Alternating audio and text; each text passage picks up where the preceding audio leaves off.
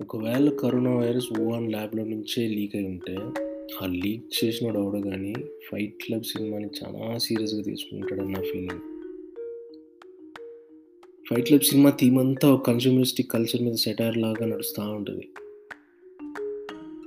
సినిమాలో ఒక సీన్‌లో బ్రాడ్ అంటాడు.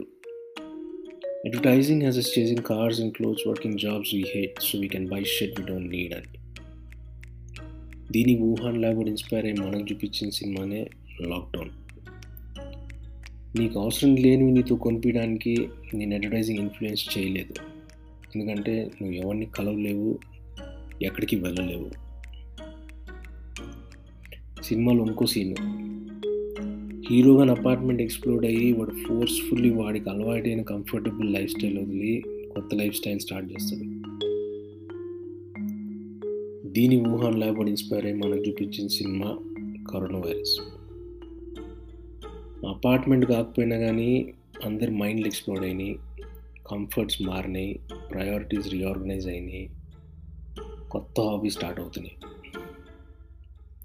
ఇలా ప్రతి ఒక్క సీను సీన్ సీన్‌కి సీటీ కొట్టించేలా సినిమాలో అయితే ఉంటుంది మరి రియాలిటీలో ఎట్లా ఉండబోతుందో ఆ ఊహాన్ ల్యాబ్ ఉడికే తెలవాలి. Let's see.